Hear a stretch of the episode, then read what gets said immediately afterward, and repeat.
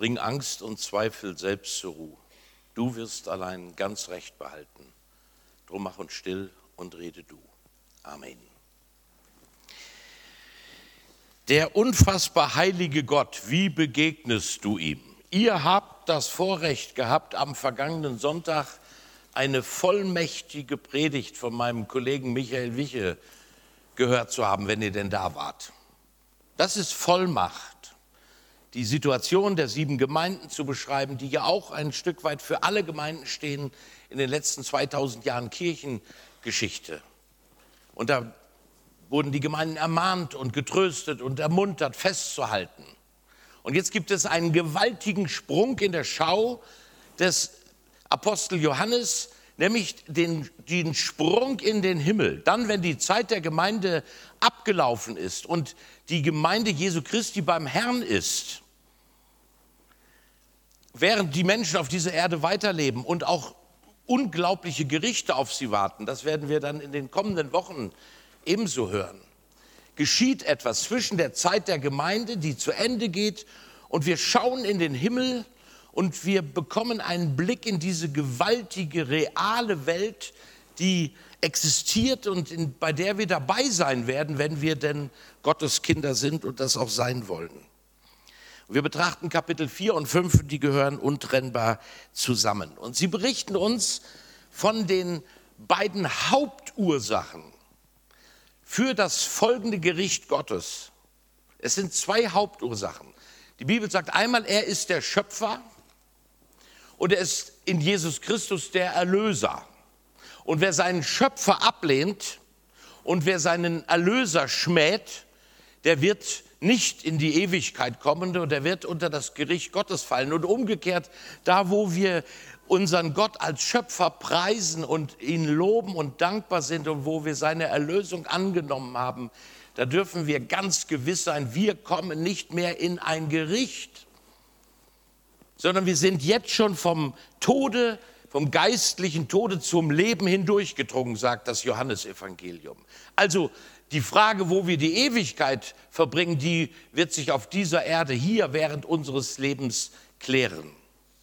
Schauen wir einmal, und jetzt habe ich einen ganz großen Fehler gemacht, bringt ihr mir bitte nochmal den, den Pointer, den habe ich doch glatt vergessen, den sollte ich aber nicht vergessen. Eine Sekunde, ich eile, entschuldigt. Das passiert mir selten, aber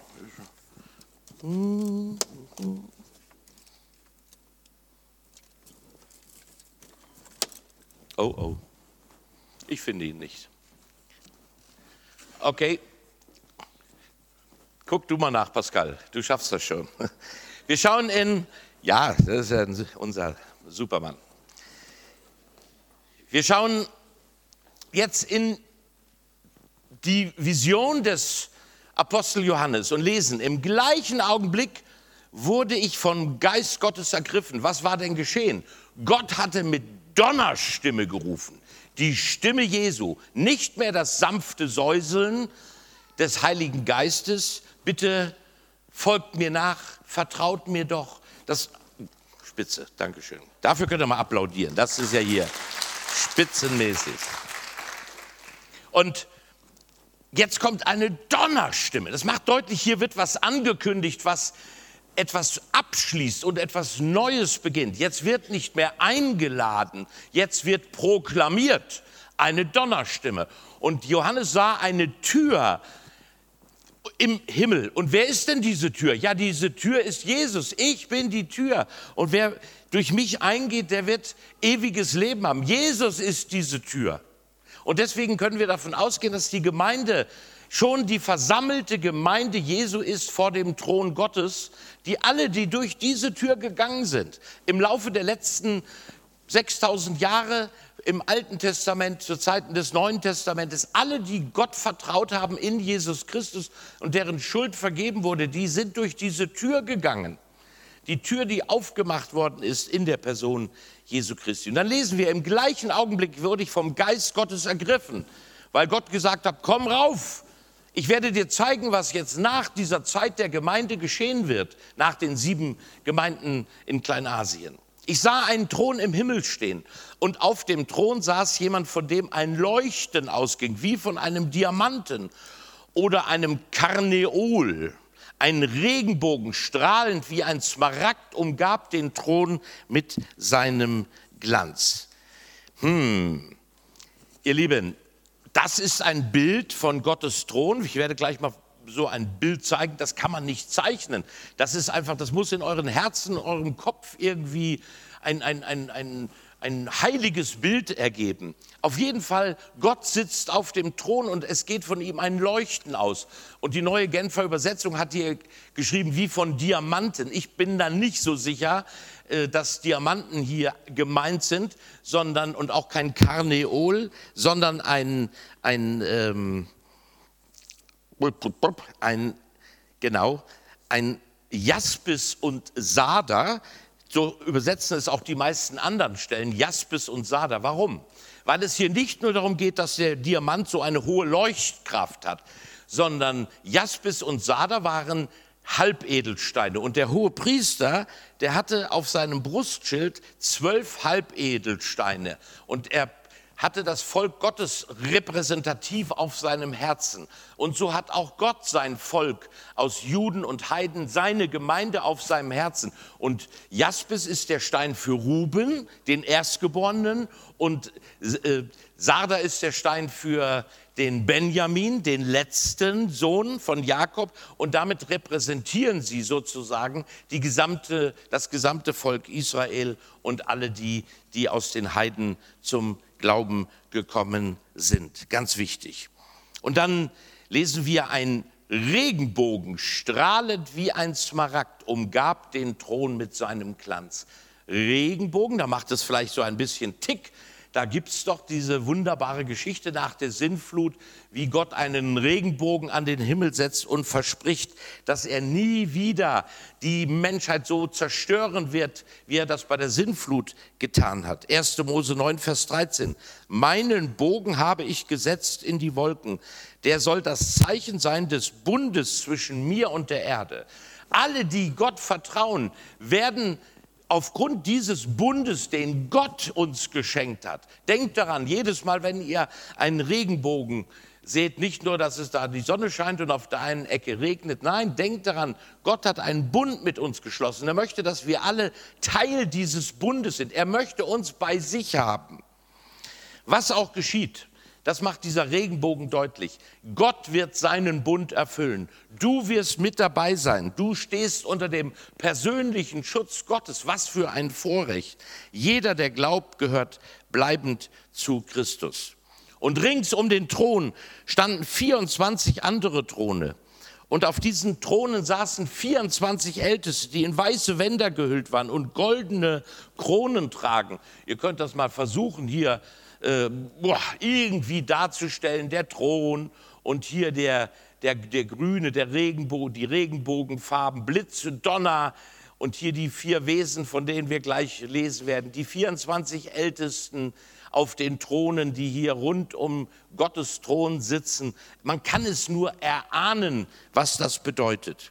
Die vierundzwanzig Ältesten stehen, da sind sich die Ausleger sehr einig, stehen für die gesamte Gemeinde Jesu, also für den Leib Christi, alle Menschen, die jemals an Christus geglaubt haben, bis er wiederkommt. Kommt. Zwölf, die Zahl zwölf für die jüdische Gemeinde, für die Christen aus den Juden und die andere Zahl zwölf für die Vollzahl aus den Heiden, also zusammen dann eben vierundzwanzig. Und sie haben weiße Kleider an, weil der einzige Grund, warum sie da sitzen, ist nicht, dass sie irgendetwas geleistet haben.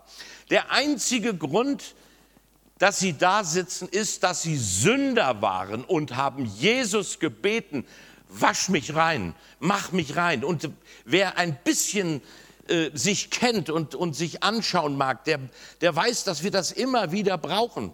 Das, was aus unserem Mund rauskommt, was wir in unserem Kopf haben an Negativen, an Schlechten, was wir, wo wir versagen und wo wir andere Menschen traurig stimmen mit unserem Tun. Wir brauchen dieses Ereignis. Er hat uns gereinigt. Wir haben unsere Kleider gewaschen im Blut des Sohnes Jesu Christi. So sagt es uns hier die Offenbarung. Und es gibt etliche Aussagen dazu. Ich lese euch mal einige vor, weil das hier ein ganz wichtiger Punkt ist. Übrigens, Predigt dauert ein bisschen länger, aber keine Sorge, wir haben ein kleines Abendessen vorbereitet. Ja? Matthäus neunzehn, da heißt es, Jesus erwiderte, zu allen Jüngern gewandt, ich sage euch, wenn der Menschensohn in der zukünftigen Welt in königlichem Glanz auf seinem Thron sitzt, werdet auch ihr, die ihr mir nachgefolgt seid, auf zwölf Thronen sitzen und die zwölf Stämme Israels richten. zweiter Timotheus vier. Hinfort liegt für mich bereit die Krone der Gerechtigkeit, die mir der Herr, der gerechte Richter, an jenem Tag geben wird. Nicht aber mir allein, sondern auch allen, die seine Erscheinung lieb haben. Jakobus eins, Vers zwölf. Selig ist, wer Anfechtung erduldet, denn nachdem er bewährt ist, wird er die Krone des Lebens empfangen, die Gott denen verheißen hat, die ihn lieben. Und erster Petrus fünf. So werdet ihr, wenn er erscheinen wird, der Erzhirte, die unverwelkliche Krone der Herrlichkeit empfangen. Wahnsinn. Weiter im Text. Von dem Thron zucken Blitze und da stehen plötzlich Feuerflammen. Das ist jetzt auf diesem Bild hier nicht so deutlich zu sehen. Der Heilige Geist wird hier angedeutet mit, mit der Menorah, mit dem siebenarmigen Leuchter.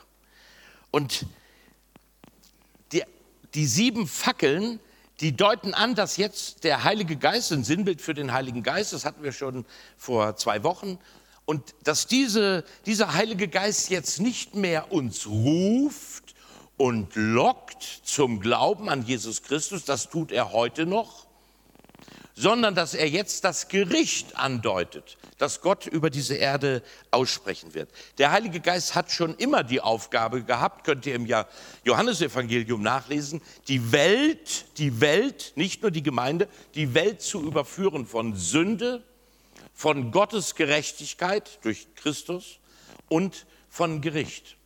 Der Heilige Geist ist bei allen Menschen am Arbeiten. Und jetzt wird deutlich, nicht alle Menschen werden glauben. Und sie werden in diese Gerichtszeit kommen, die der Welt vor, äh, bevorsteht. Ich lese weiter. Die Fläche, die sich vor dem Thron ausdehnte, sah aus wie ein gläsernes Meer und war von kristallener Klarheit. Also vor dem Thron Gottes, alles kann man hier überhaupt nicht, wird hier so angedeutet, hier, ich weiß es nicht, hier alles klar und gläsern. Man kann es kaum malen, es geht einfach nicht. Aber hier wird ein Hinweis gegeben auf ein alttestamentliches Ereignis. Im Tempel stand ein, eine große, ziemlich überdimensionale äh, Schüssel aus Bronze, aus geschliffenem Bronze, wie ein Spiegel sah das aus. Und das ist das große äh, Bild der, des kleinen Waschbeckens in der Stiftshütte. Da musste der Priester, bevor er vom Brandopferaltar in das Heiligtum ging, musste er seine Hände waschen in dem, in dem Waschbecken. Und das war aus den Spiegeln der Frauen gefertigt. Die haben die abgegeben, dann wurden die da verarbeitet und äh, wurden geschliffen. Und so schaute man in das Wasser, musste seine Hände reinigen und schaute sein eigenes Angesicht. Und wen haben die Priester da gesehen? Ja, ihre Sünde. Ihre Unreinheit. Deswegen mussten sie sich bei jede, jedes Mal die Hände waschen. Und sie wussten jedes Mal, wem galt denn diese rituelle Handlung? Mir. Und dieses große, im Tempel war das dann eben siebenmal größer als in der Stiftshütte, wie andere Geräte auch, nannte man Meer. Das Meer, diesen, dieses große Gerät. Und das Meer macht deutlich, wir sind Sünder, wir brauchen die Reinigung durch Jesus. Und jetzt steht ein großes, klares Meer vor dem Thron Gottes. Es gibt keine Unreinheit mehr. Es gibt nur noch Heiligkeit. Es gibt nur noch wirkliche Klarheit. Und das ist etwas Ungeheuerliches. Wer hier vor dem Thron Gottes steht, der schaut wieder in ein Meer voller Klarheit, voller Heiligkeit. Das Alte ist vergangen. Die Zeit, in der wir jetzt leben und in der alle Menschen gelebt haben, die jemals auf dieser Erde waren, nicht mehr mit Reinigkeit, mit Heiligkeit zu verbinden, sondern da ist irgendwas so grundlegend kaputt gegangen im Sündenfall. Das wissen wir. Schauen wir weiter. Unmittelbar beim Thron, rings um ihn herum standen vier lebendige Wesen, die vorn und hinten mit Augen bedeckt waren. Auch das kann man nicht wirklich malen. Diese vier lebendigen Wesen, die waren rundherum mit Augen bedeckt. Die konnten in alle Richtungen sehen. Nichts blieb ihnen verborgen. Nicht mal das, nicht das, was vor ihnen war, nicht das, was hinten war. Vergangenheit, Gegenwart, Zukunft. Alles haben sie gesehen. Interessant. Ein merkwürdige, äh, merkwürdiges Thema. Vier lebendige Wesen. Schwierig zu identifizieren. Ich sehe in diesem, in diesem vier lebendigen Wesen ein Sinnbild für das Evangelium. Für das Evangelium, das sich uns in vierfacher Weise zeigt. Und das Evangelium blickt in alle Ecken und unseres Lebens hinein, in die Ecken aller Menschen. Das Evangelium ist der Grund, warum Menschen eines Tages auch in ein Gericht müssen. Jesus hat gesagt, ich war nackt und ihr habt mich nicht bekleidet. Ich war arm und so weiter. Ich hatte nichts zu essen. Menschen lesen im Evangelium, wie Gott mit uns Menschen umgeht und wie wir miteinander umgehen. Siehe die zehn Gebote. Du sollst nicht stehlen, nicht betrügen, nicht die Ehe brechen und, und, und. Kein falsches Zeugnis reden. Und was machen Menschen seit dem Sündenfall? Sie machen genau das. Und deswegen brauchen wir die gute Nachricht. Und diese, dieses vierfache Wesen steht eben für die vier unterschiedlichen Evangelien, die wir haben. Wir lesen zum Beispiel im Markus, äh, Matthäus-Evangelium, das ist da, der, da steht das Sinnbild der Löwe aus Juda. Er kommt aus dem Stamm Juda und es beschreibt uns den König. Jesus ist der König aller Könige. Und dann lesen wir im, im Markus-Evangelium, das Sinnbild ist der junge Stier, der hier erwähnt wird. Und Markus beschreibt uns Jesus als Diener. Ich bin nicht gekommen, um zu, mich bedienen zu lassen, sondern um zu dienen und mein Leben als Lösegeld zu geben als für viele. Lukas beschreibt Jesus als Mensch, als den Menschensohn, als Gott, der seine Herrlichkeit aufgegeben hat und Mensch geworden ist. Und Johannes beschreibt uns den Sohn Gottes in seiner Größe und Einzigartigkeit. Und das Sinnbild dafür ist der Adler. Also wir können, diese vier Wesen sind, ist sozusagen Christus in seinem Evangelium, das der ganzen Welt gegeben wurde und das verkündigt werden soll bis an alle Ecken der, der Erde. Das ist ein Grund, die Grundlage für das Gericht, nicht irgendetwas, ähm, irgendetwas Banales. Nein, all das, was du im Neuen Testament liest, besonders die Botschaft von Jesus, ist Grundlage. Dafür und danach wird dich Gott beurteilen. Sprecht in den Hauskreisen darüber. Ihr habt äh, die Fragen wieder per E-Mail zugesandt bekommen und hier vorne liegen am Bühnenrand auch noch mal etliche Blätter aus. Wer noch in keinem Hauskreis ist, der kann sich gerne auch die weiterführenden Fragen hier mitnehmen, um zu Hause darüber nachzudenken, wie ist das denn hier mit diesem Evangelium.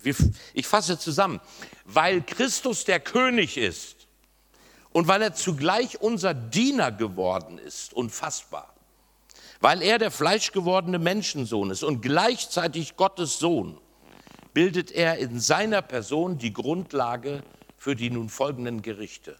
An Jesus geht nichts vorbei und niemand. Wer Jesus vertraut, ist gerettet, aber an Jesus vorbei gibt es kein ewiges Leben, keine Rettung.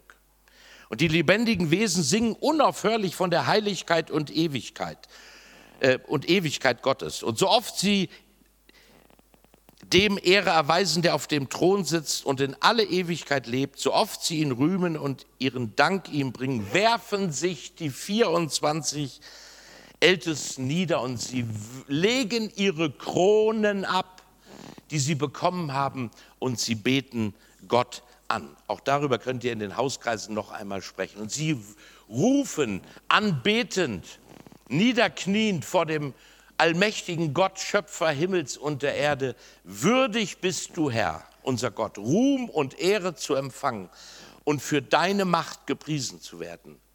Denn du bist der Schöpfer aller Dinge und nach deinem Willen wurde alles ins Dasein gerufen und erschaffen.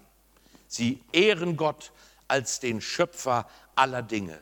Wir kennen alle die Bestrebungen, vor allen Dingen in den letzten sechzig, achtzig Jahren und nochmal in den letzten zwei Jahrzehnten zunehmend, ich denke an Edward Hawkins und andere, unbedingt diesen Schöpfer Gott zu eliminieren, alles dem Zufall äh, zu überlassen und auszuschließen. Wir brauchen keinen Gott, der am Anfang gesagt hat, am äh, Himmel und Erde geschaffen hat.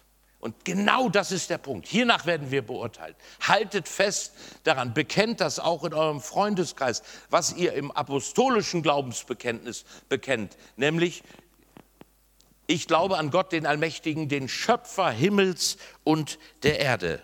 Und darum schreibt der Apostel Paulus, weil das so wichtig ist, im Römerbrief Kapitel eins, und das sind ja Hammerverse, Folgendes. Denn Gottes Zorn wird vom Himmel her offenbart über alles gottlose Wesen und alle Ungerechtigkeit der Menschen, die die Wahrheit durch Ungerechtigkeit niederhalten. Denn was man von Gott erkennen kann, Schöpfer, ist unter ihnen offenbart, denn Gott hat es ihnen offenbart. Denn sein unsichtbares Wesen, das ist seine ewige Kraft und Gottheit, wird seit der Schöpfer Schöpfung der Welt, wenn man es wahrnimmt, ersehen an seinen Werken, sodass sie keine Entschuldigung haben. Denn obwohl sie von Gott wussten, haben sie ihn nicht als Gott gepriesen, noch ihm gedankt.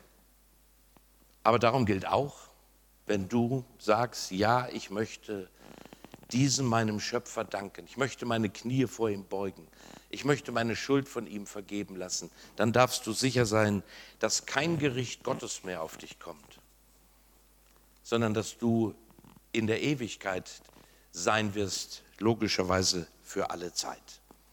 Der zweite Gedanke, der Erlöser mitten im Thron, der Schöpfer auf dem Thron, der Erlöser mitten im Thron. Eine wichtige Sache. Jetzt sieht er auf dem Thron, dass da Gott eine, ein, ein, ein Buch hat mit sieben Siegeln. Und die Engel, sie rufen, wer ist würdig, diese Siegel zu öffnen, diese Siegel aufzubrechen und damit die Gerichte zu starten. Und dann sieht Johannes, keiner ist würdig. Und dann steht im Text, darum weinte ich sehr. Johannes fängt an zu heulen, weil niemand diese Gerichte starten kann. Warum? Nun, das bedeutet, solange diese Siegel nicht gebrochen werden, wird es kein Recht auf dieser Welt geben. Du wirst gemobbt. Du fühlst dich ungerecht behandelt von deinem Arbeitgeber, von irgendeinem Konzern. Du wirst verfolgt in irgendeinem Leid. Du hast, hörst von Missbrauch der Kinder. Du bist schockiert über das Unrecht auf dieser Welt. Nun, wir brauchen einen gerechten Richter, der das alles noch einmal zurechtrückt.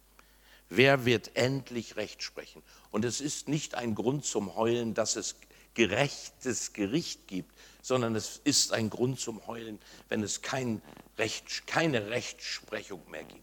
Warum hast du ein behindertes Kind und der andere hat kein Kind? Warum bist du nicht finanziell so gut aufgestellt und ein anderer weiß nicht, wohin mit seinem Geld? Warum, was ist mit den Ver- Hunderten, Tausenden, Millionen Verbrechen auf dieser Welt, die nicht aufgeklärt wurden? Was ist mit den Millionen und Abermillionen missbrauchter Kinder, deren Täter man niemals zur Rechenschaft ziehen wird? Gott wird eines Tages gerecht richten.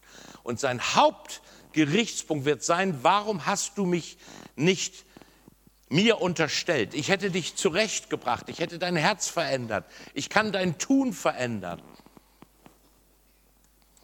Doch einer der Ältesten sagte zu mir, weine nicht, Johannes, einer hat den Sieg errungen, der Löwe aus dem Stamm Juda, der Spross, der aus dem Wurzelstock Davids hervorkommt. Das ist Jesus, der aus dem Stamm Juda kommt. Er ist würdig, das Buch mit sieben Siegeln zu öffnen. Was für eine Dimension der Heiligkeit hier auch in diesen Versen deutlich wird. Wer ist würdig? Ja, einer ist würdig. Jesus ist würdig.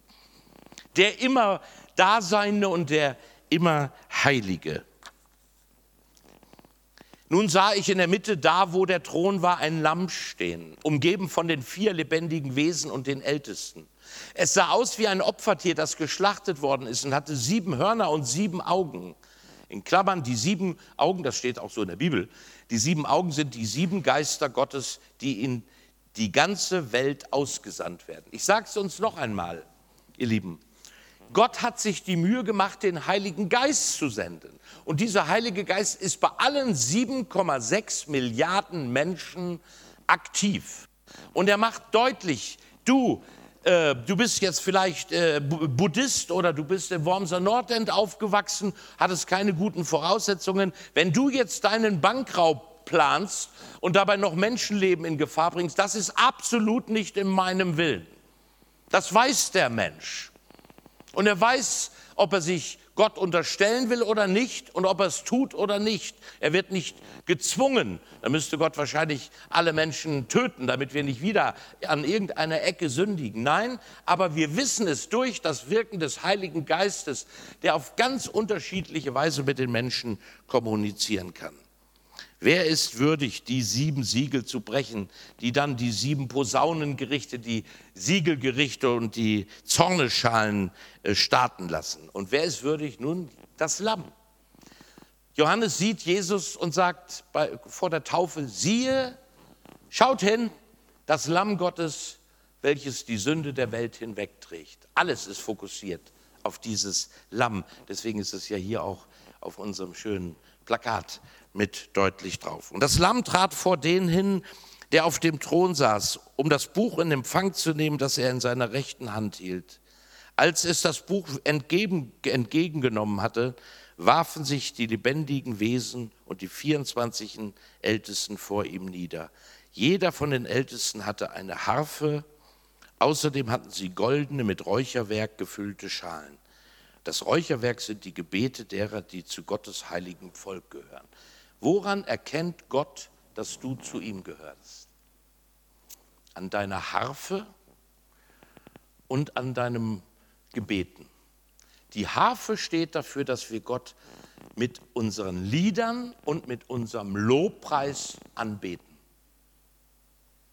Und dass wir Gott mit unseren Bet- Gebeten überfluten, dass wir ihn ehren und dass wir auch all unsere Bitten vor ihm bringen. Jedes Gebet, das ein Gotteskind betet, jede Träne, die du dabei verweist, äh, äh, weinst, wird registriert bei Gott. Das steht hier ganz, ganz deutlich. Das Räucherwerk sind die Gebete derer, die zu Gottes heiligem Volk gehören. Das gefällt Gott. Jedes Gebet gefällt Gott. Jedes, Herr, ich, ma, ich möchte dir gehören. Du bist alleine würdig. Und wenn du das von Herzen singst, dann ist das eine große Freude bei Gott. Alles langt dann. Jedes Geschrei, wenn du in einer persönlichen Not bist, die verfolgten Christen, die ganz anders schreien, vielleicht Maranatha, Herr, komme bald, alles ist bei Gott registriert. Nichts geht verloren. Kein Gebet, das du sprichst. Was wir vielleicht noch überprüfen müssten, wie beten wir denn von unserer Haltung her? Und sie beten, würdig bist du, das Buch entgegenzunehmen und seine Siegel zu öffnen, denn du hast dich als Schlachtopfer töten lassen und hast mit deinem Blut Menschen aus allen Stämmen und Völkern für Gott freigekauft, Menschen aller Sprachen und Kulturen. Das ist das große Erlösungswerk Jesu Christi. Im Kapitel vier der Schöpfer, hier der Erlöser. Wer von euch hat einen, von seinen Eltern oder Großeltern einen Migrationshintergrund? Also wer ist nicht schon seit Adam und Eva deutsch? Alle. Aber wer hat einen Migrationshintergrund? Bitte mal melden. Migrationshintergrund. So, hier aus allen Völkern und Nationen. Da haben wir, wir kommen nicht alle nur aus Deutschland. Wir haben Menschen aus allen Nationen. Alle Nationen, die es auf der Welt gibt, zweihundertvier, sind registriert in Deutschland. Menschen aus allen Nationen wohnen in Deutschland. Und im Himmel wohnen sind aus allen Nationen, aus allen zweihundertvier Völkern und Nationen Menschen da, die Jesus angebetet haben. Herrlich. Wunderbar. Und ein bisschen spiegelt sich das hier schon in unserer, ähm, in unserer Gemeinde. Und nun sangen die vier lebendigen Wesen, die Ältesten, ein neues Lied. Würdig bist du, das Buch entgegenzunehmen. Wunderbar. Und wir werden Mitherrscher sein in seinem, hoppla, das, wir werden Mitherrscher sein in seinem Reich. So heißt es im Text gestanden. Ihr Lieben, das musst du heute einüben.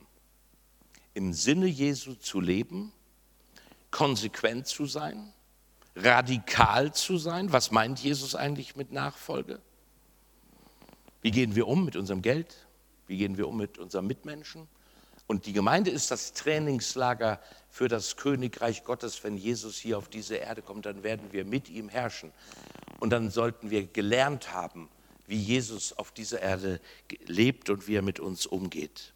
Und dann sah ich eine unzählbar große Schar von Engeln, tausendmal Tausende und zehntausendmal Zehntausende. Wer ist Mathematiker unter uns? Bitte mal kurz melden.